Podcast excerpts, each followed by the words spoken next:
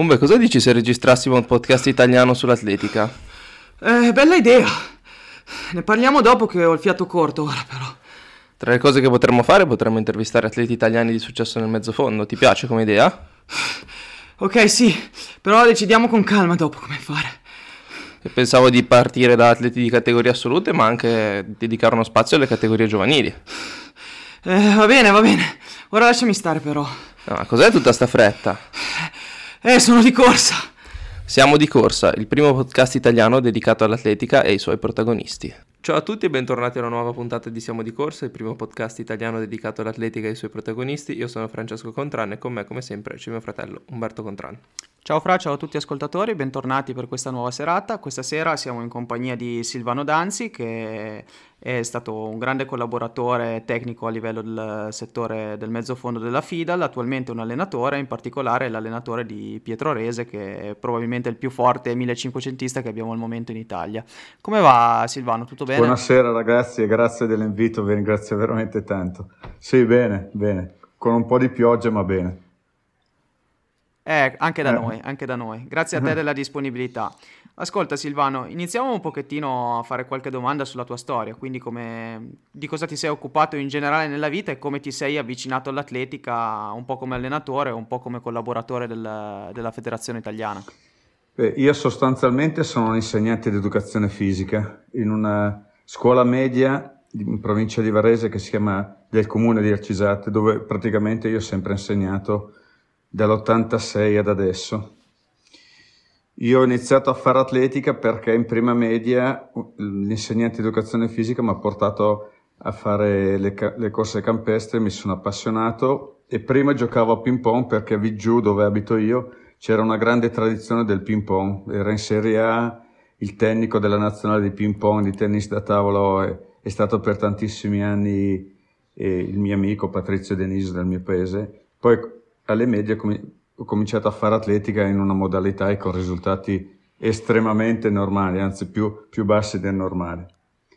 E quando ho cominciato a insegnare, eh, io le prime esperienze l'ho fatto come tecnico della, dell'atletica di Malnate.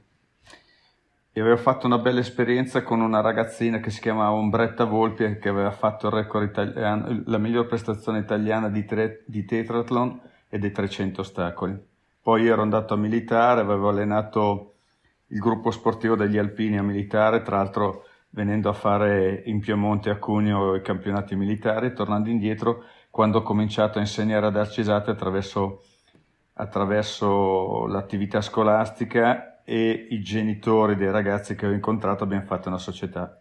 Il mio primo alunno è stato Giuseppe Maffei, per cui, che è stata una grandissima mia mia esperienza. Sì, diciamo sì. Un, nome piuttosto, sì. un, nome piuttosto, storico e forse una delle, te- delle, tue più grandi soddisfazioni fino ad adesso. Sì, avrei voluto incontrarlo dopo, anche se l'esperienza con lui mi ha fatto crescere tantissimo.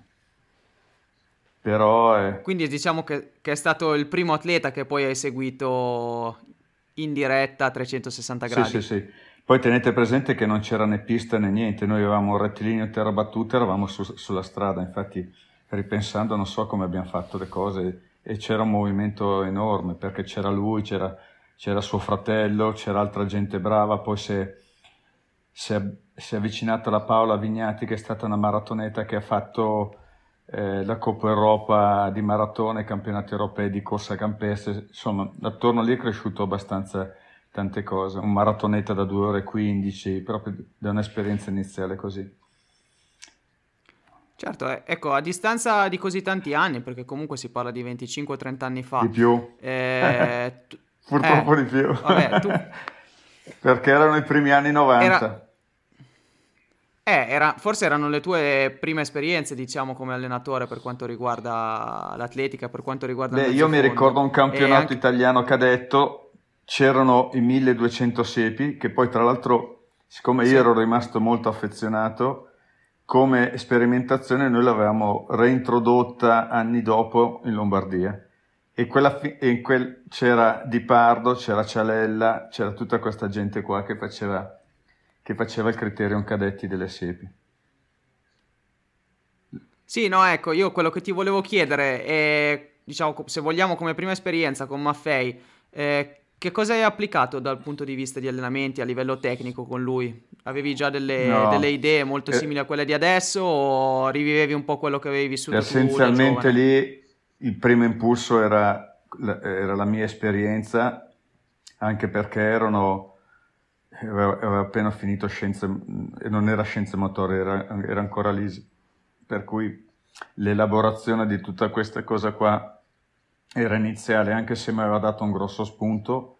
In quegli anni lì mi ha aiutato tantissimo Claudio Valisa, che è l'allenatore storico di Geni di Napoli, che oltre a passarmi tante cose di carattere metodologico-tecnico, siccome lui lo reputo proprio un signore dell'atletica, ma mi ha insegnato molto come vivere l'atletica, non da protagonista rispetto ai risultati dei propri atleti a cui io devo veramente tanto e mi ha aiutato tanto in, quest- in quegli anni lì perché era il mio punto di riferimento.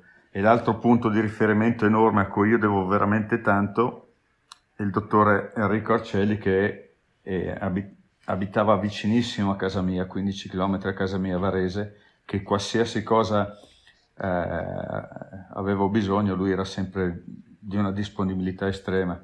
Per cui mi ricordo i primi test di Conconi, i confronti con lui, le indicazioni. Io ho sempre avuto un po' questa, questa idea qua di riuscire a, ad avere dei parametri oggettivi che mi potessero aiutare. Io all'epoca avevo fatto la tesi, tra l'altro con, con Ennio Preatoni, un'altra persona che mi ha aiutato molto nel vivere l'atletica, sull'uso di un cardiofrequenzimetro nell'allenamento del mezzo fondo e avevamo un Seiko con tutti i fili che, port- che partivano dal, dal, dall'orologio, andavano al, al, a, al, al rilevatore sì, sì. sul petto, che era un, però era la prima volta sì, che facevamo molto, queste cose. Molto poco, pra- poco pratico e così sono stato sempre molto come i primi Garmin che, che ho fatto arrivare da, dagli Stati Uniti che non c'erano non so se vi ricordate il 205 il 305 che erano dei patacconi arancioni blu degli... Io ne avevo uno sì, che era, sì. era, grosso come il televisore sì. di casa. Che correvi tutto da una parte perché era talmente... Sì, sì. ecco, quelle cose lì. Sì, sì, sì. Mi, mi sempre... Pesa, pesava di più di un Daytona Full Gold, sì. sì, quando l'ha distrutto il cane non è che ti è piaciuto, mi sa. Eh. Esatto, esatto. Vabbè, comunque, comunque Morale della favola, per essere alle prime armi, questo Giuseppe Maffei l'hai fatto correre 8 e 11 sui 3000 siepi e gli hai fatto fare due Olimpiadi. Quindi, a dire il diciamo vero, io devo tecnico... essere onesto, quando ha fatto 8 e 11 ha fatto le due Olimpiadi lo seguiva Claudio Valisa. Io lo avevo portato fino a 8 e 18. Poi lui, la SNAM, che era la grandissima società civile di riferimento del mezzo sì. del, dell'atletica italiana al femminile in modo particolare e del mezzo fondo maschile eh, che ruotava tutto attorno a Gerni di Napoli, gli avevano offerto l'appartamento per poter studiare a Milano, per cui poi dopo lui si è avvicinato ed è stato inserito nel gruppo di, di Claudio. Io l'ho portato 8-18, tra l'altro fin- in, un- in una delle più belle manifestazioni italiane, che era stata la finale del Grand Prix, che si era fatta a Milano e lui aveva fatto 8 e 18 a 21 anni. Però. Sorprendendo un po' tutti, lui è sempre andato un po' a scalini, cioè faceva uno scalino, faceva un balzo, poi rimaneva lì, poi un altro grosso balzo e così via. Penso che sia stato il talento più puro, eh, con forse i più grandi margini nel senso del, dell'intensità agonistica e così via eh, la classica persona con grosso talento, eh, proprio perché ha talento e grossa facilità, so, è un po' meno portata a far fatica. Eh, però è stata una grossa esperienza anche tecnica e umana.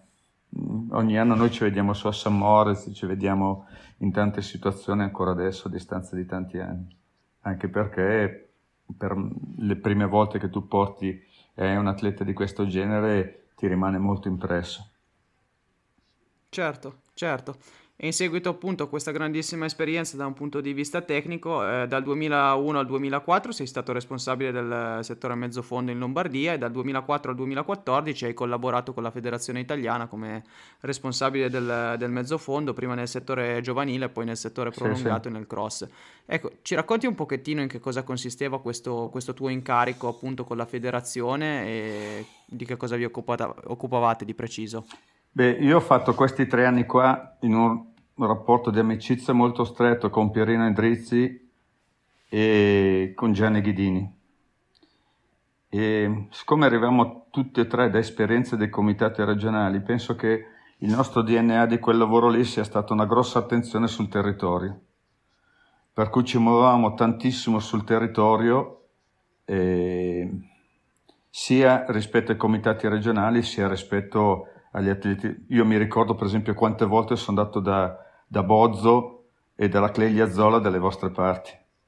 Io una volta ogni tre settimane ero da loro. Quante litigate anche nei, con, nei contenuti tecnici. Poi li conoscete questi due personaggi qua che hanno un bel caratterino. Eppure eh, si, era, sì, sì. si, era, riuscito a costruire. Ecco, noi avevamo fatto un lavoro molto di, di questo genere qua, molto di raccordo, diciamo da junior promesse a crescere cioè nel momento in cui è, è più difficile fare atletica, con esperienze di gruppi particolari, io, io penso le più significative che poteva dare il DNA de, della nostra esperienza, quando noi andavamo in Spagna con 15-20 persone ospitati del, della federazione catalana per eh, 10 giorni con due gare, in cui le persone si, si pagavano solamente il viaggio e, e, e venivano ospitati, ci si allenava assieme, si correva assieme. Erano gli anni di Lalli, La Rosa, Meucci, l'Elena Romagnolo, la Costanza, eh, Vestainer, tutta questa gente qua. Ma scusa se ti interrompo, adesso dicevi che vi spostavate da un posto all'altro, quindi cioè, quello che intendi dire è che rispetto all'attuale struttura tecnica, anziché fare dei raduni no, no, no, no, tutti assieme, eravate proprio voi... Ah, no, no, noi facevamo, io penso mediamente un raduno almeno 7-8 giorni al mese di raduno a San Vincenzo. E in più, oltre... Eh, arriva degli Etruschi, arriva degli Etruschi. Questo, sì. e, e, oltre questa cosa qua ci muovevamo molto sul territorio, e molto legati ai responsabili di settore del comitato regionale, molto su richiesta anche dei... Io mi ricordo, non so, per esempio, una bella esperienza di, co- di cooperazione con Roberto Furlanice a Trieste, col suo gruppo. Sì eh, e così via, o il gruppo mh, che c'era a Modena, eh, come si chiama, a Pavullo, che era una realtà estremamente sì. produttiva a livello giovanile ancora adesso, per cui quando potevamo noi andavamo proprio eh, a casa loro eh, per incontrarli, anche perché l'idea è che quando tu vai a casa degli altri eh, tu dai una, molt, molto una, grossa, dai una grossa importanza a quello che fanno sul territorio queste persone qua. In, in principal modo, prima ancora del, dell'atleta, il tecnico e la società. E avevamo generato veramente tanto. Era un'impostazione un po' così. Ripeto, che derivava dal, dalle fatte nel comitato regionale in cui proprio per, per eh, per struttura proprio del comitato regionale deve essere molto attento a quello che succede sul territorio, valorizzare, stare attenti e essere a disposizione.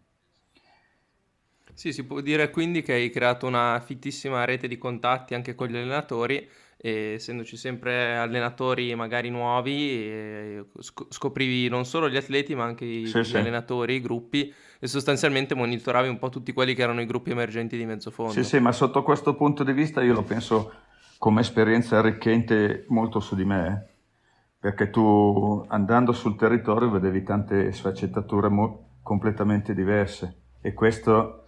E infatti hai anticipato la mia domanda successiva, era quanto hanno influenzato i vari tecnici che hai conosciuto, i vari atleti, un po' il tuo modo di pensare e di vedere l'atletica? Boh, io allora, ho vissuto questa, questa esperienza come eh, sotto due punti di vista, come servizio rispetto al compito che avevamo e come grande opportunità mia personale di conoscere e vedere altre cose che io non avrei mai, mai potuto vedere. Eh, io poi purtroppo non so molto bene, non so, sto malissimo l'inglese, però eh, io per esempio avevamo fatto una serie di rapporti molto stretti con i tecnici spagnoli, con i tecnici francesi, oppure eh, a San Moritz con il gruppo di Salazar, il gruppo di Schumacher, eh, io mi ricordo, per esempio, un'estate in cui c'era Stefano Reghetti con noi, che il pomeriggio lo passavamo con Schumacher, ma facendo anche, non so, dalle, delle camminate alle uscite in bicicletta, piuttosto che bere il tè e parlare dell'allenamento. E tutte queste cose qua mi sono servite e mi hanno fatto crescere veramente tanto. E io, eh, voi c'eravate a Torino, io la prima cosa che ho detto del rapporto con Pietro, Pietro Arese, che è l'atleta giusto al momento giusto, nel senso che è l'atleta in cui io posso buttare dentro tutte queste eh, esperienze, queste conoscenze, queste sensazioni, queste cose che ho visto con un atleta che è giusto anche nel rapporto del, del feeling personale, della sua mentalità, del suo modo di essere, del suo valore come tecnico. Sì, e questa è una cosa che colpisce molto perché se consideriamo Carlini dagli anni 90, il fatto che tu dopo più o meno 25-30 anni ti senta pronto ad allenare l'atleta giusto la dice lunga dal punto di vista di, non solo dell'esperienza che hai fatto ma anche della voglia di mettersi in gioco eh, perché per esempio magari ci sono allenatori che sono convinti di aver trovato il loro metodo che funziona dopo 5 anni e tu invece ti sei sempre messo in discussione eh, e adesso so, ti senti pronto solo dopo tantissimo tempo questo secondo me la dice lunga anche sul sul tipo di allenatore che sei. Allora, io vorrei eh, Lucio Gigliotti. A me di Lucio Gigliotti, oltre ai risultati, tutte le abilità tecniche, mi ha sempre impressionato una cosa. Il fatto che entrando su una pista, lui si, quando condividevamo le cose della nazionale perché lui era responsabile, lui guardava e chiedeva tutto quello che facevano eh, le altre persone mentre allenavano e che magari allenavano persone che facevano, che lottavano per far 4 e 5 e, e che malgrado due, due, due medaglie olimpiche lui andava a un campo e si faceva interrogare incuriosito da quello che altra gente che magari neanche, lontan- neanche, facendo la staffetta con tutti i suoi migliori atleti poteva fare quello che ha fatto il suo atleta maratoneta. Ecco, questo secondo me, io vorrei essere così, cioè fare in modo di, di, essere, di, di farmi sempre eh, incuriosire e farmi dare degli interrogativi da quello che faccio, perché io penso che l'esperienza di chi allena con, quotidianamente sul campo è di, cap- di riuscire a capire tante cose che non vanno secondo quello che tu hai pensato e che cioè riuscire a sbagliare il meno possibile, riuscire a farsi interrogare da quello che, che, succede e trovare la miglior soluzione. Io penso che quando uno è teso a questa cosa qua è chiaro che è sempre in cammino e quando tu fai una cosa un minuto dopo stai già pensando per che cosa, eh, che cosa puoi metterci dentro nell'allenamento per fare qualcosa in più, per migliorare. Vedi il grosso risultato, ma intravedi anche qualche difficoltà, qualche limite che, che, che è emerso. Io, io, la penso così, poi mm, ripeto. Certo, diciamo che si impara come, come, esperienza, si impara sempre molto di più dagli errori che dalle cose che filano lisce come l'olio, quello certo, sicuramente. Certo ma anche quando secondo me ti va bene, eh, devi essere sempre capace di intravedere quali sono gli spazi nei quali tu puoi fare qualcosa in più, perché se ti fermi al momento in cui le cose vanno bene, eh, il, pro- il, rischio grosso di un ristagno e, e poi dopo di una decadenza sì. del... Eh, anche perché tanto più vai in alto, tanto, più, tanto più la differenza si fa su degli elementi piccolissimi. Eh, eh, sono, sono, i particolari piccolissimi che poi alla fine fanno la differenza. Eh, con un orizzonte che si spazza sempre di più a 360 gradi anche su elementi che magari non sono i cardini dell'allenamento. Certo, bisogna, da questo punto di vista non bisogna mai accontentarsi. Eh, ascolta, ti volevo chiedere ancora questa cosa riguardo al tuo ruolo di collaboratore con la FIDA. Quindi voi vi occupavate poi anche delle trasferte a livello del- delle nazionali, dei Sì, vari sì, sì. campionati europei e tutto quanto. Eh, organi- organizzava, ecco, per fare, diciamo, visto che abbiamo sentito molti ragazzi giovani che ci parlavano dei raduni che vengono fatti per tra- pre-trasferta o durante la stagione, eh, che differenze c'erano tra quelli che organizzavate allora e quelli che vengono organizzati adesso, da un tuo punto di vista? Beh, forse c'era più attenzione su delle persone che in quel momento non erano di estrema elite. Io mi ricordo, per esempio, che avevamo convocato Patrick Nasti, che aveva fatto 9-15 nei 3000 siepi, appoggiando su tutte le barriere dei, dei 3000 siepi. Perché per struttura fisica, per come aveva corso quel 3000 siepi lì, era ev- evidente che aveva dei margini enormi. Per cui era, c'era la possibilità di investire, di chiamare delle persone che adesso, secondo me, la, la, l'atletica e i raduni, prima di tutto, si, stanno spostando sempre più su iniziative personali.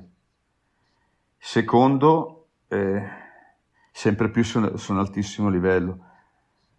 Io con Pietro 15 giorni fa eravamo a San Moritz, noi eravamo in sei, il, il raduno era partito con Pietro, poi si è, si è aggregato Simone Barontini, Catalin, Tucuceano, eh, Bussotti, la Giulia Aprile e, e, poi anche i loro tecnici e si è andati praticamente a nostre spese. La federazione ci ha dato un fisioterapista e c'erano tre finalisti degli ultimi campionati europei. La federazione inglese era lì per un mese occupando 10 appartamenti, il che vuol dire con 30-35 persone. Sì, eh. diciamo che è un po' l'esperienza che nel mio piccolo forse ho visto io il mese scorso in cui sono stato a Fontromò sui Pirenei e anche lì c'erano gli inglesi più o meno nello stesso contesto che hai raccontato tu. Ecco. A noi manca questo, eh, manca, eh, manca la, la possibilità di dare delle opportunità a chi in, e di intravedere del potenziale eh, negli atleti che in questo momento qua non sono di estrema eh, eh, vertice.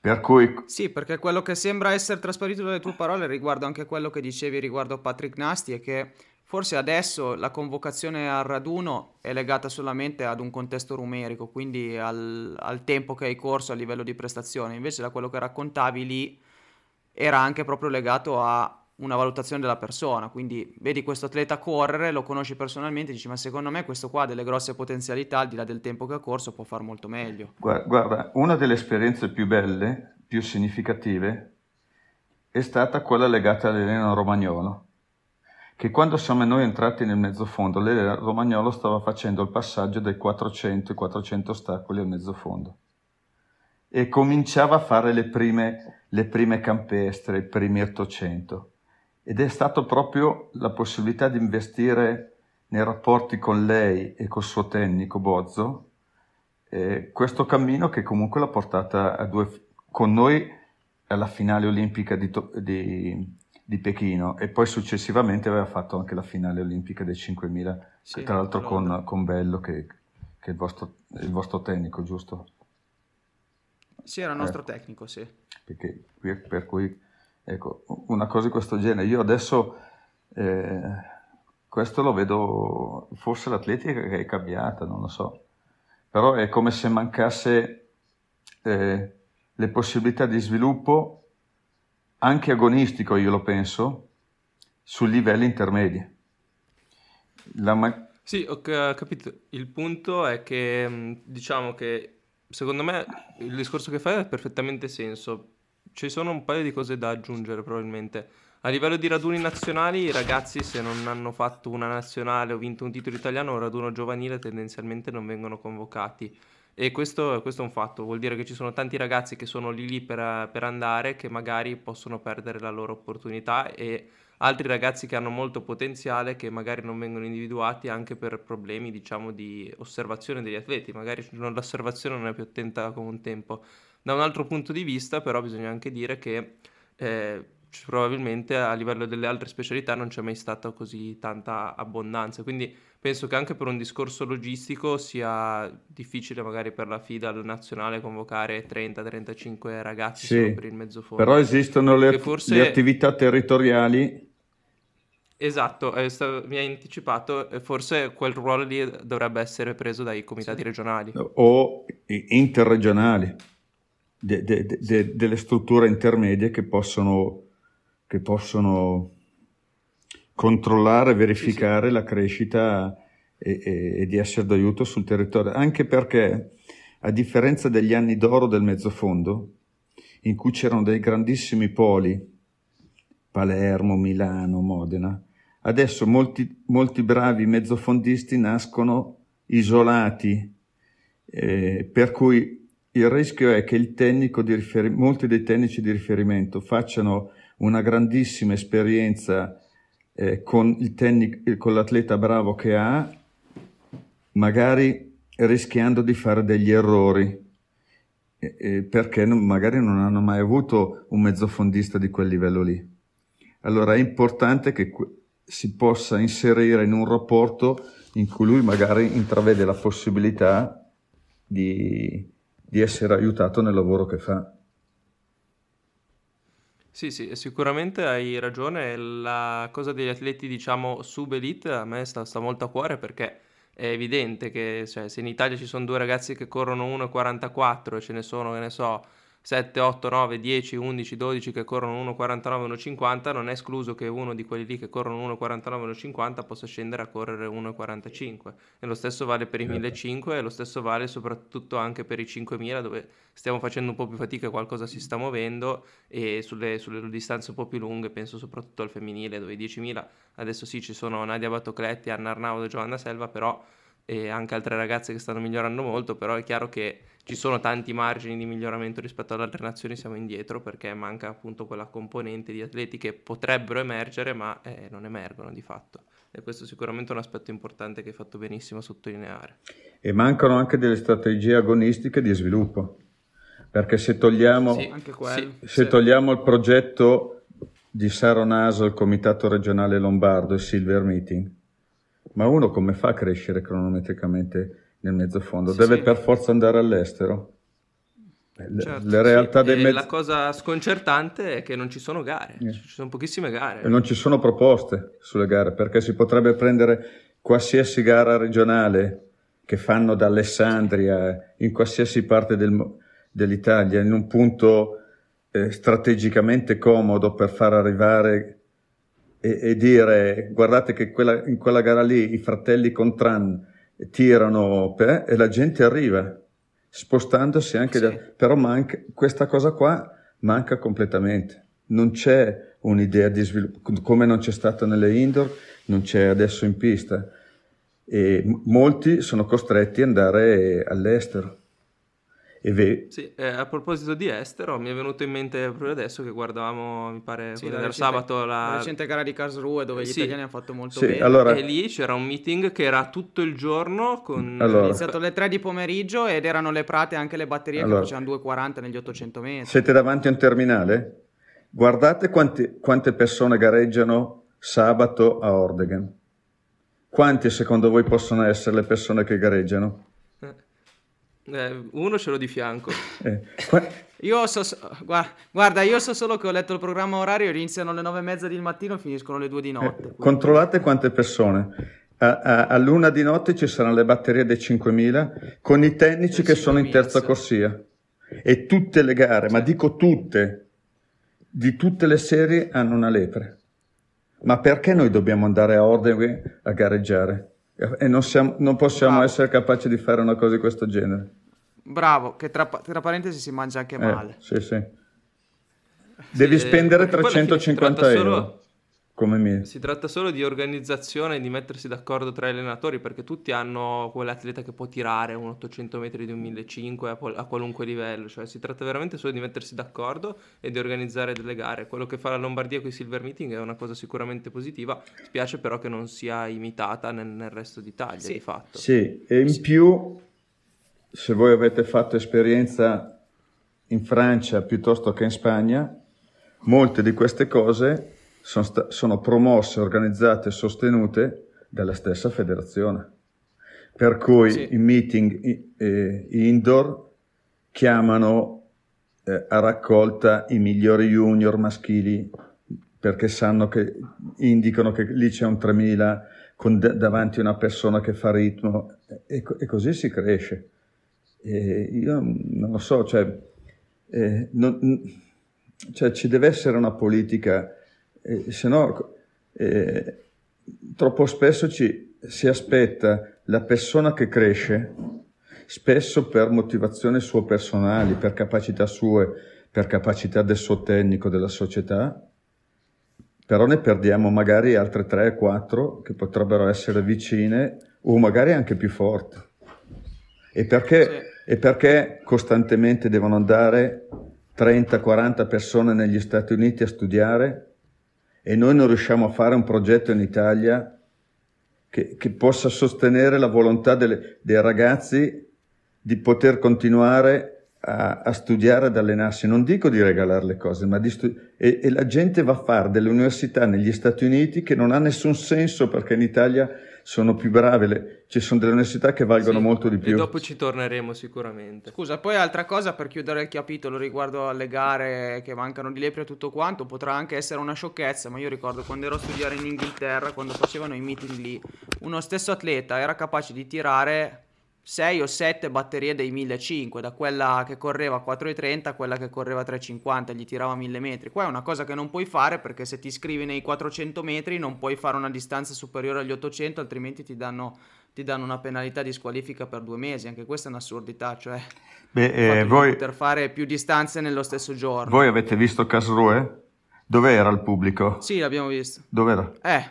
eh il, die- esatto. il 10.000 Londra eh, è, possibile, è, possibile, far passare in un tunnel eh, con luci psichedeliche gli atleti e, e fare tutto quello che... E, in, un dieci, in una giornata di 10.000, che è una gara difficile da seguire, c'è costantemente sì. tutta la gente lì, è chiaro, una cultura diversa, però cercano anche dei format che, sono, che, che vanno in un'altra direzione. Sì, però è una cornice che fa anche apprezzare appunto l'atletica e quello che può essere magari per alcuni più noioso come un 10.000 per uno che non si intende d'atletica. Eh, sì, tu però pensa di fare un 10.000 completamente da solo e un 10.000 in cui per farlo, 25, 25 quelle... giri sì. tu hai le persone a tre metri che ti, che, sì, che ti sostengono. Non senti neanche la voce dell'allenatore perché c'è un casino micidiale, cioè sicuramente atmosfere diverse da cui dobbiamo sicuramente prendere spunto. Ecco, venendo all'altro grande capitolo di questa serata, che è quello che hai un pochettino già introdotto tu Silvano, relativamente ai ragazzi che non hanno la possibilità di studiare e proseguire con eh, una carriera atletica anche qua in Italia, tu invece sei il fondatore di un grande, proge- di un grande progetto quello del college del, del mezzofondo di, di Varese, che è l'unica realtà, credo, sul territorio italiano che possa essere paragonabile a quello che sono i college negli Stati Uniti, con appunto il vantaggio di avere un titolo di studio in Italia e con dei docenti italiani. Ci racconti un po' da dove è nata questa tua idea del college del mezzofondo, quando ha preso forma e come sta andando avanti?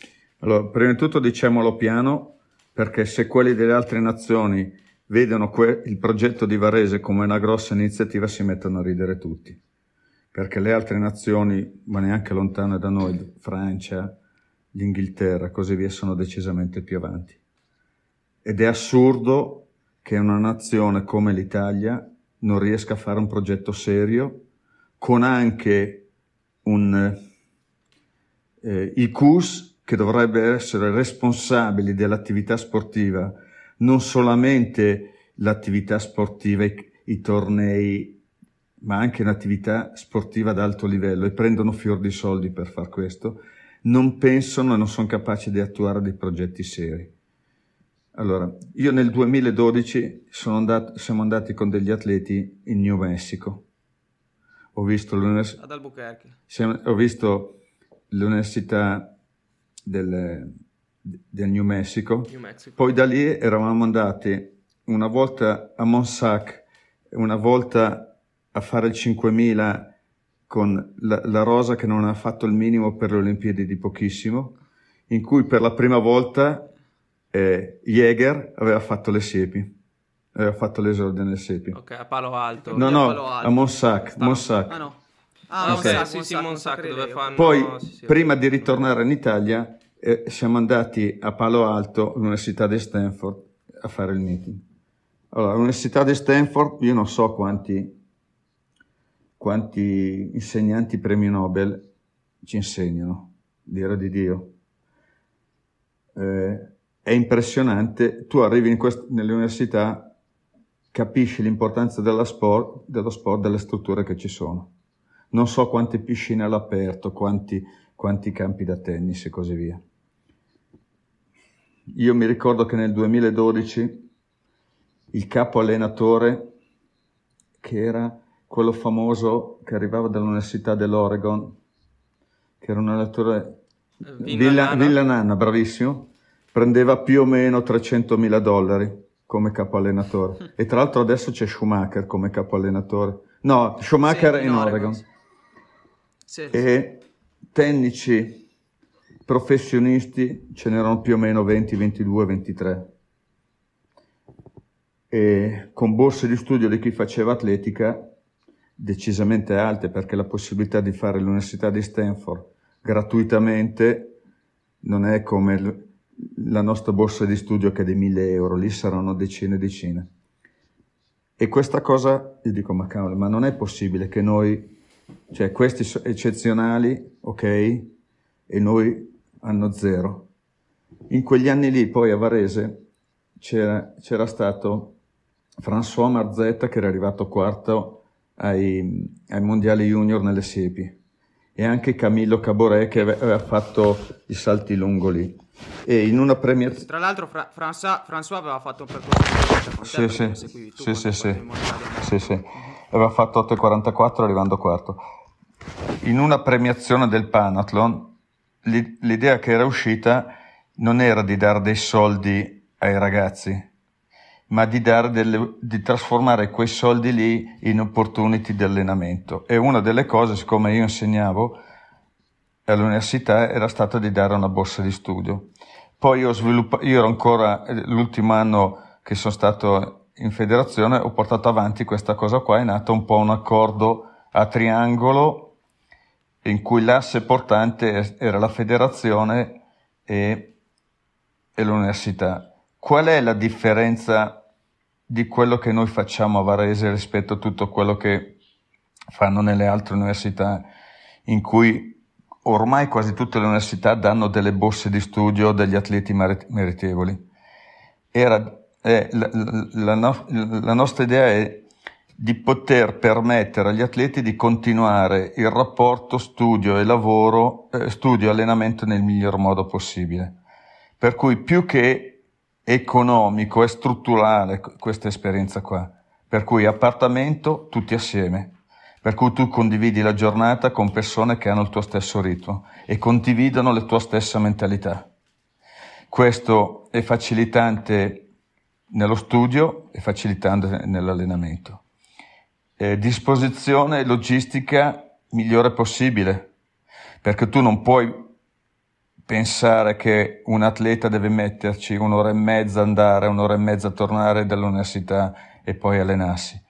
Per cui i nostri ragazzi sono a 300 metri da- dalle aule. Vuol dire che tu ti lavi e vai, torni indietro, ti alleni. E supporto quotidiano del tecnico di- de- de- che sono io. Questo rapporto qua nasce nel massimo rispetto di quello che è la storia personale dell'atleta. Attraverso che cosa? Uno, la domanda non la fa il singolo atleta, ma la deve fare la società dell'atleta, che deve essere quindi a conoscenza e condividere la scelta dell'atleta. Seconda cosa, l'atleta rimane tesserato alla società d'origine, perché questo deve essere un servizio all'atleta. Non è che l'atleta va a allenarsi a Padova e chiaramente va al campo, il tecnico che trova dice sì, va bene, io ti alleno, però alleno per questa società di Padova, tu devi trasferirti alla mia società, per cui l'origine, la società di origine perde l'atleta. Questo, l'idea è di permettere ai ragazzi di, di continuare a far meglio l'atletica, ma anche alle società di non, di non perdere i propri atleti. Per cui loro vivono a Varese, io dico almeno 250, no, penso 300, 300 giorni all'anno Vivono assieme, hanno l'appartamento, hanno una borsa di studio, hanno dei rapporti con i loro tutor, nel senso di cercare di adattare alcuni impegni accademici tipo l'università o alcuni corsi secondo le esigenze che possono nascere da un'attività agonistica. E per cui io mi ricordo, non so, siamo andati in gennaio, siamo andati in Grecia. Una ragazza nostra doveva iniziare il tirocinio gli è stato traslato tutto il tirocinio per permettergli di venire uh, con noi. l'altro punto importante è il tutor di, eh, universitario, in cui su delle esigenze particolari dell'atleta si adattano alcuni impegni che possono essere di carattere accademico. Nel senso, noi siamo andati a gennaio in Grecia e una ragazza doveva iniziare un tirocinio di fisioterapia è stato traslato tutto in avanti il tirocinio. Cioè l'idea di non regalare niente a nessuno, ma di permettere la miglior condivi- condivisione. E questo da un punto di vista, eh, diciamo, del pensiero è molto interessante perché l'università vuol dire che riconosce l'importanza eh, dell'essere atleta di queste persone qua. Sì, di fatto quello che si va a creare sono dei veri e propri studenti atleti, non degli studenti che tra una difficoltà e l'altra riescono a continuare a fare atletica, che poi alla fine è la cosa più importante. Chiaramente non può eguagliare il modello americano che ha un altro budget, anche perché ovviamente avendo tutti quegli sport, essendo i maestri dell'intrattenimento, hanno delle entrate sicuramente maggiori. Però è un, pu- è un punto di inizio ed è sicuramente qualcosa di importante. Boh, non e... lo so, io ti dico, guarda, io ti dico sinceramente, se l'abbiamo fatto noi a Varese, io dico che tranquillamente possono farlo 30 Atenei in Italia. E che cosa può fare la Bocconi, che cosa può fare il Politecnico, cosa può fare l'Università di Torino, cosa può fare Padova. Secondo me manca proprio una vera realtà, una, ve- un, una vera volontà di incidere su questo, su questo punto qua. Sì, il Custorino organizza i tornei di beach volley, con tutto il rispetto per sì. i tornei di beach volley, cioè sì, con infatti. tutti i soldi che hanno, infatti. è abbastanza ridicolo. No, ma può fare tranquillamente questa cosa qua, ma poi è come se gli atleti d'alto livello siano delle bestie rare e che, ma sì, si arrangiano. Sì. Ok? E poi se tu, se tu, prendi i rettori dell'università le metti tutti attorno a un tavolo, nessuno ti dirà che lo sport agonistico fa male. Però da un punto di vista strutturale, se poi dopo facciamo la seconda domanda di chiedere, bene, voi che cosa fate per il massimo, il, livello massimo medio italiano è quello di dire noi diamo una borsa di studio, punto, a capo. Che questo poi eh, abbia delle difficoltà logistiche eh, legate a dove vive e dove, dove, fa lezione, se ha delle le, difficoltà logistiche per studiare perché va ai raduni e cose, questo saranno, saranno affari loro. E, e, sotto questo punto di vista sarebbe interessante capire quant'è, quant'è la dispersione a quei livelli o quanti, o quanti ragazzi inseguendo il sogno dell'atletica abbandonano lo studio. Sì. Attualmente quanti ragazzi segui nel college del mezzofondo, Silvano? Sono nove, sono. Ok. E quindi praticamente se i ragazzi che vogliono, hanno intenzione di partecipare a questo progetto, possono farlo facendo una domanda tramite la loro società al, all'Ateneo di Varese. Sì, allora c'è un bando di concorso. Oh, okay. Chiunque volesse avere informazione può contattare me, Pietro e così via. Per esempio io mi ricordo che Pietro è venuto qua un anno prima con sua mamma per capire com'era questa realtà qua. Le persone che pensano a questa esperienza più, perché è un'esperienza radicale, nel senso che in questi anni qua io ho incontrato due tipi di persone, la gente che si è adattata e la gente che si è trovata in difficoltà, perché anche gente brava tecnicamente che poi non ha studiato, gente che non riusciva a stare lontano da casa, gente che pensava che lo studio venisse regalato. E così via. Comunque c'è un bando di concorso. E il bando di concorso è più o meno il 25% per titoli diciamo di studio e 75% per titoli di, di carattere tecnico, per cui le maglie azzurre, le medaglie, le prestazioni e così via. Ho capito. E gli atleti quando vengono lì appunto hanno la possibilità di usufruire di tutti i servizi che, di cui ci parlavi sì. prima.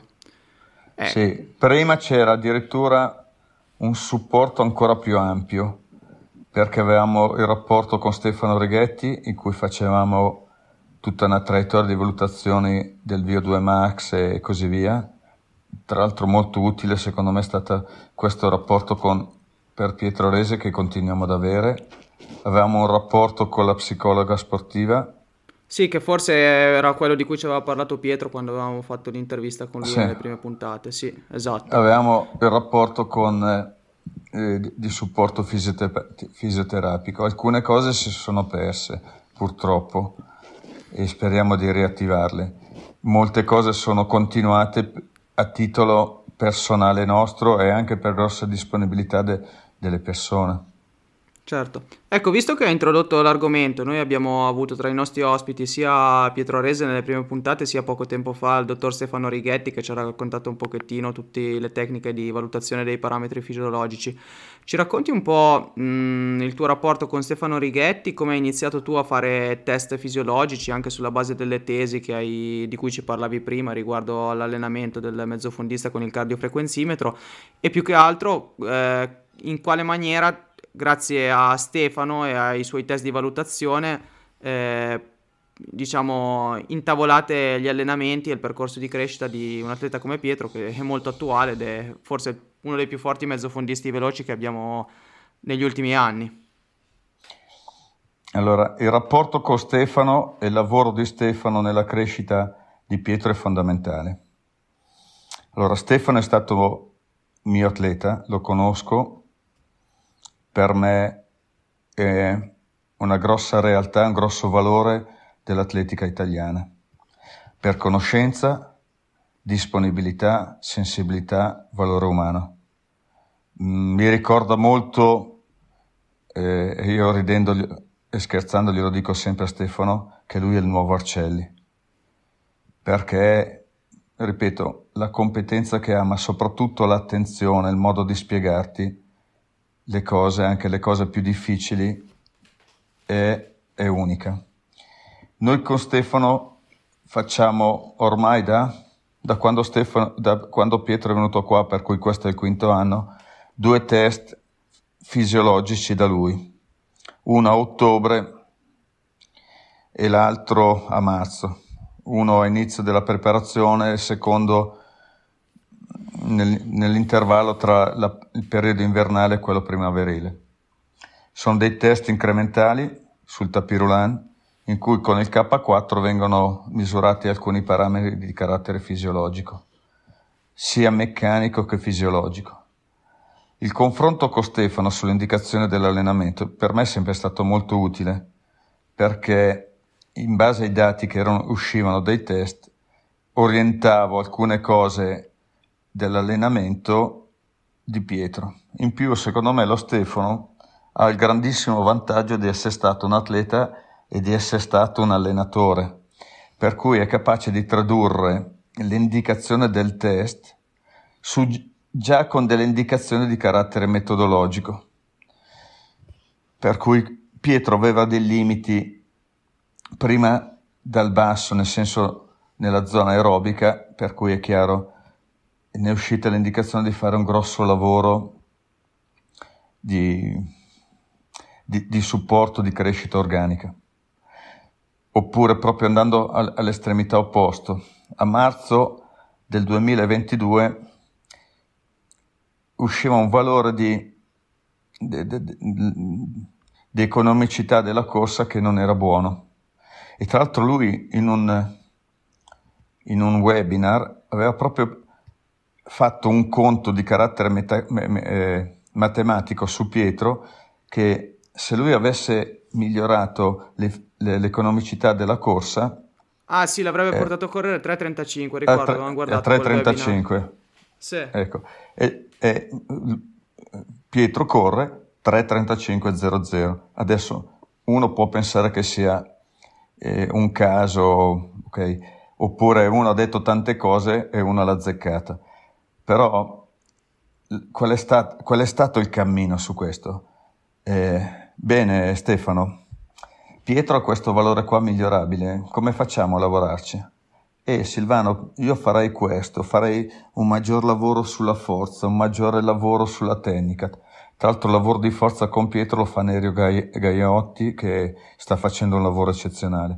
Per cui questo lavoro a triangolazione eh, che è partito da una valutazione fisiologica, da un dato oggettivo, a un lavoro eh, sul campo, a, tra- a, trasmissione di dati, perché lo Stefano io lo sento eh, due volte alla settimana alle sette e mezza quando lui va a lavorare, ci scambiamo le telefonate parliamo un po' di tutto, al continuo scambio dei dati dell'allenamento che io gli mando ai valori del, del lattato che, che, io prendo nei test, del, ne, negli allenamenti, glielo dico, lui mi dice la, il suo parere e così via. Guarda che questo, questo è ottimo, questo secondo me va... Ecco, questo è stato molto utile.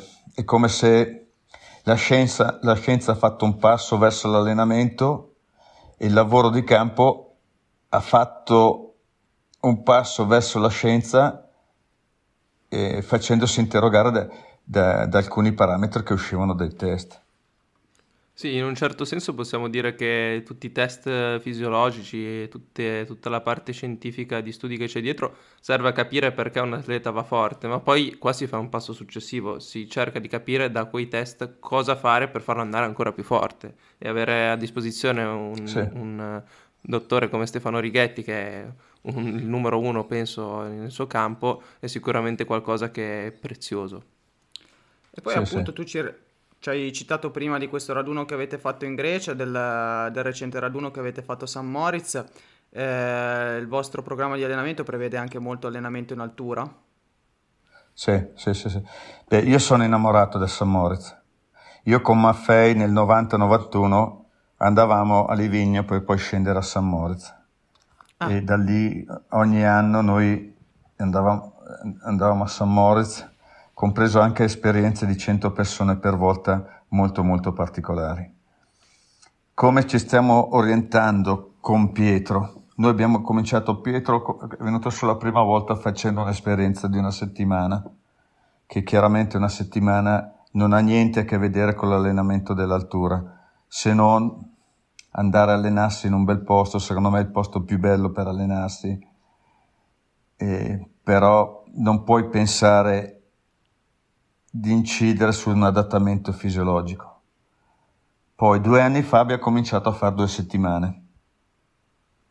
L'anno scorso, eh, no, tre anni fa, due anni, poi due anni fa tre settimane. L'anno scorso abbiamo cominciato a fare due blocchi. Un blocco di due settimane a fine aprile, prime maggio e un blocco di tre settimane a cinque settimane della gara importante. Quest'anno noi faremo tre settimane, le abbiamo fatte e altre tre lo facciamo e solitamente facciamo tre, l'anno scorso su Monaco abbiamo fatto tre settimane, dieci giorni a Predazzo, un po' da, diciamo, da scivolo di adattamento, una gara intermedia di risveglio anche agonistico a Nembro, poi lui Nembro. è andato e poi lui al meeting di Nembro di, di, di Alberto Bergamelli e poi si è andati a Monaco. Allora, quest'anno, e io mi sono accorto per esempio l'anno scorso che sul secondo periodo lui ha avuto un adattamento decisamente molto più veloce. Quest'anno, il primo periodo, lui ha fatto dei lavori, un fondo medio variato di 12 km come mai mi sarei aspettato su là.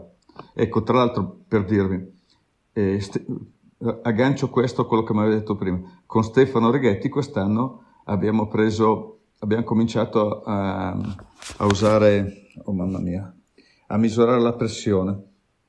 Uh-huh. In modo tale, perché quel parametro lì è un indicatore di come tu ti stai adattando. E siccome tutti i parametri si adattano più o meno uguali, quando quel parametro, il saturimetro, scusate, lui ha fatto una, una serie di, mis- di misurazioni a casa, lo faceva su, quando i due parametri si, si avvicinavano vuol dire che questa cosa qua eh, ti poteva permettere di spingere di più. Per cui è proprio l'esempio estremamente pratico di come la scienza ti può dare delle indicazioni pratiche di come gestire l'allenamento. Però indipendentemente da questo mi, mi accorgo sempre più che più facciamo l'altura, più c'è un adattamento estremamente rapido, come se ci fosse un, ricor- un, raccordo, un ricordo fisiologico. Lui salirà ancora ai premi di, a, a, attorno al 10 luglio per tre settimane e poi farà ancora 10 giorni prima degli eventuali mondiali.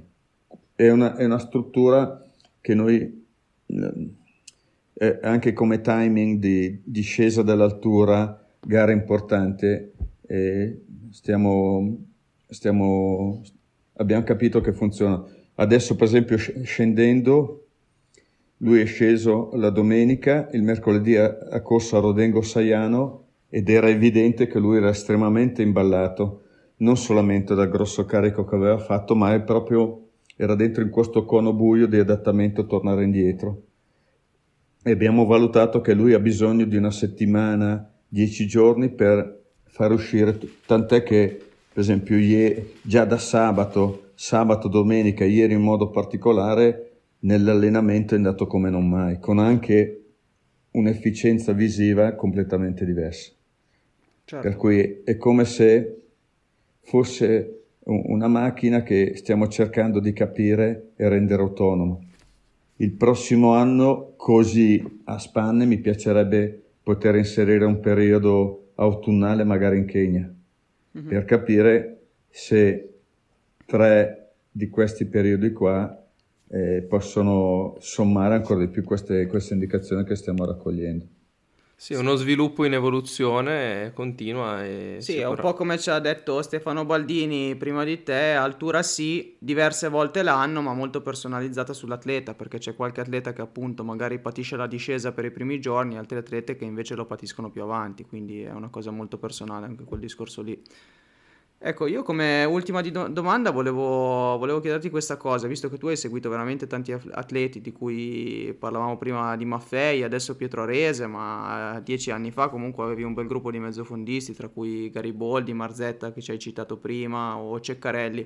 Eh, che cosa è cambiato in questi anni nella tua metodologia di allenamento? C'è qualcosa che hai eliminato tra i mezzi di allenamento che usi o qualcosa che hai introdotto di differente come percorso di crescita tecnica?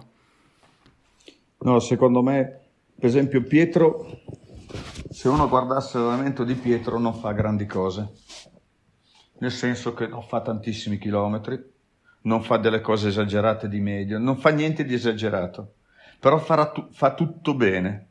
Per cui proprio una cosa che sempre più mi sono messo nella testa è che facciamo tecnica, bene, quella cosa lì va fatta al meglio possibile in quel giorno lì e facciamo la forza, quella cosa lì va fatta il meglio possibile. Perché secondo me puoi arrivare a dei carichi, da, le cariche dell'allenamento, sì è vero, sono i chilometri, sono, sono le velocità di corsa, ma la qualità di quello che tu fai vale altrettanto. La completezza degli stimoli che tu dai vale ancora di più. Per cui proprio secondo me in questo momento qua quello che la mia attenzione è un'attenzione al mezzofondista a 360 gradi oltre, oltre la corsa, quanto corri, a quanto corri e così via.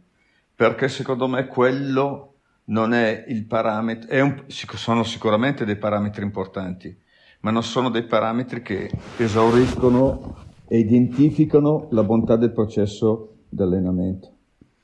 Sì, l'importante è non trascurare nessun parametro dell'allenamento e soprattutto neanche cercare di strafare, cioè quando c'è la concentrazione su una cosa fare quella e, e concentrarsi sul farla il meglio possibile, questo è sicuramente una cosa importante. Mm, poi per il resto, per esempio, noi usiamo tantissimo recuperi molto stretti e recuperi tendenzialmente attivi. E facciamo dei grossi lavori di fartlek in cui diciamo eh, il pezzo meno forte diventa eh, il minuto meno forte diventa quello per me più importante. Non facciamo tanti lavori di medi, facciamo però, Pietro arriva, 25, arriva a fare anche 25 km, e ha fatto 20 km in allenamento da solo tra i 3,15 e i 3,20. E facciamo sempre de, de, dei lavori anche estensivi facilmente da 20 e, e oltre chilometri, ma ancora adesso anche domenica ha fatto 18 km e, e le teniamo costantemente. E, e, a me poi piacciono molto i lavori misti, mm, cioè lavori in cui ci sono dan- dentro tante chiavi di lettura, sia di carattere meccanico sia di carattere mh, mm, fisiologico, per cui distanze diverse con, con rapporti diversi di, di recupero con intensità diverse e così via. Anche perché penso che la varietà possa servire molto eh, a non rendere monotono e pesante da un punto di vista mentale per l'atleta eh, svolgere quello sì. che, che, deve fare. Sì, condivido. Ok, ti facciamo ultimissime domande molto, mm. molto rapide. Qual è il lavoro più impressionante che hai mai visto fare un tuo atleta? Quello di ieri di Pietro. ma non tanto per i tempi, ma per, per la sensazione che ti dà. Secondo me, io mi ricordo una cosa che dico sempre a Pietro. Eravamo a Pechino con Gianni Ghidini, campo di allenamento, forse due giorni prima della gara, e c'era Obris che faceva gli allunghi. Fa, fa questi allunghi, io e Gianni ci guardiamo come, ma questo come sta bene? cioè la capacità di, di leggere non solamente dal cronometro, eh, da come uno si muove anche nell'allungo, per cui la capacità di intravedere delle cose che, che non sono oggettive, perché se sono pertanto così qualsiasi buon computer sarebbe eh, sì, decisamente il, migliore. Hai capito? Ecco, il proverbiale cui, col, colpo d'occhio tecnico. Sì, per cui Ieri ha fatto una cosa veramente buona, ma oltre per i tempi, per la sensazione che, che mi ha dato. Poi io mi tocco dove mi devo toccare e magari le prossime gare eh, smentiscono tutta questa cosa qua. Però la sensazione quando uno va a casa e ha dei flash in testa su quelle cose lì è come quando uno corre che oltre il tempo eh, va a casa per la sensazione che ha avuto quel giorno nell'allenamento che vale di più del tempo stesso, perché ti dà la sensazione che tu puoi fare bene, puoi fare ancora, puoi, sì. hai davanti la strada giusta che, che, puoi, che, puoi, che puoi fare altri passi. Ok, e infine ultimissima domanda scherzosa questa. Visto abbiamo... che abbiamo trovato nel tuo curriculum vitae che, che hai so... anche suonato nella banda musicale, volevamo sapere che cosa suonassi. allora, era tradizione della mia famiglia suonare suonare in banda. Ci sono stati anni in cui eh, c'erano otto, otto, persone della mia famiglia, tra i zii e così via che sono. E ho suonato il flauto di traverso. E siccome quegli anni c'era un flautista famosissimo eh, in Italia, anche tra i più brevi al mondo, che aveva il flauto d'oro, che è Severino Garzelloni, a me i miei amici mi chiamavano Silvanino Danzelloni però io non ero, non ero, per niente bravo ed ero molto, molto attaccato allo sport e tutti i miei amici che in quegli anni lì hanno cominciato a suonare in banda poi hanno fatto il liceo musicale, hanno fatto l'insegnante di, di musica e così via. Però eh, ricordo volentieri. Va bene, allora noi Silvano ti ringraziamo tantissimo per aver partecipato a questa puntata e averci dato tantissime informazioni sulla tua visione, su cosa secondo te dovrebbe cambiare nell'atletica adesso, su come funziona il college del mezzofondo, su come funzionano gli allenamenti, insomma è stata una chiacchierata di un'ora sicuramente molto informativa e ne siamo usciti sicuramente arricchiti. Ti facciamo anche un grosso in bocca al lupo per gli allenamenti dei tuoi atleti. Sì, grazie veramente di tutto, della disponibilità e di tutte le cose che ci hai raccontato e un grosso in bocca al lupo per i prossimi appuntamenti. Anche a voi ragazzi e poi ci vediamo a Survival a fare la sfida a chi va in finale con i miei atleti. Ah, giusto, eh, è sì, vero, sì, è vero. Ci saremo. Ecco, una cosa, una cosa interessante che, che, mi scordavo di dire è come la presenza di Pietro del college sta generando tantissimo sul territorio. Perché sta crescendo, per esempio, Manuel Zanini. Sì, che, bravissimo. No? Sì, sì. Che oltre a imparare tecnicamente, uno fa delle buone cose, ma non può andare al campo a alzare la cresta quando è davanti uno come Pietro che non lo fa perché se tu la alzi ti danno una botta in testa e così cresce. E, e così cre- cioè è come questa, l, il, l'esperienza del college è, una grandissi- è un grandissimo volano sul territorio stesso. Certo. E ci auguriamo che possano nascere altre realtà come queste in Italia perché è assolutamente fattibile. Va bene, grazie di tutto Silvano, veramente. Un abbraccio ragazzi, grazie a voi e complimenti per quello che avete messo insieme. Grazie.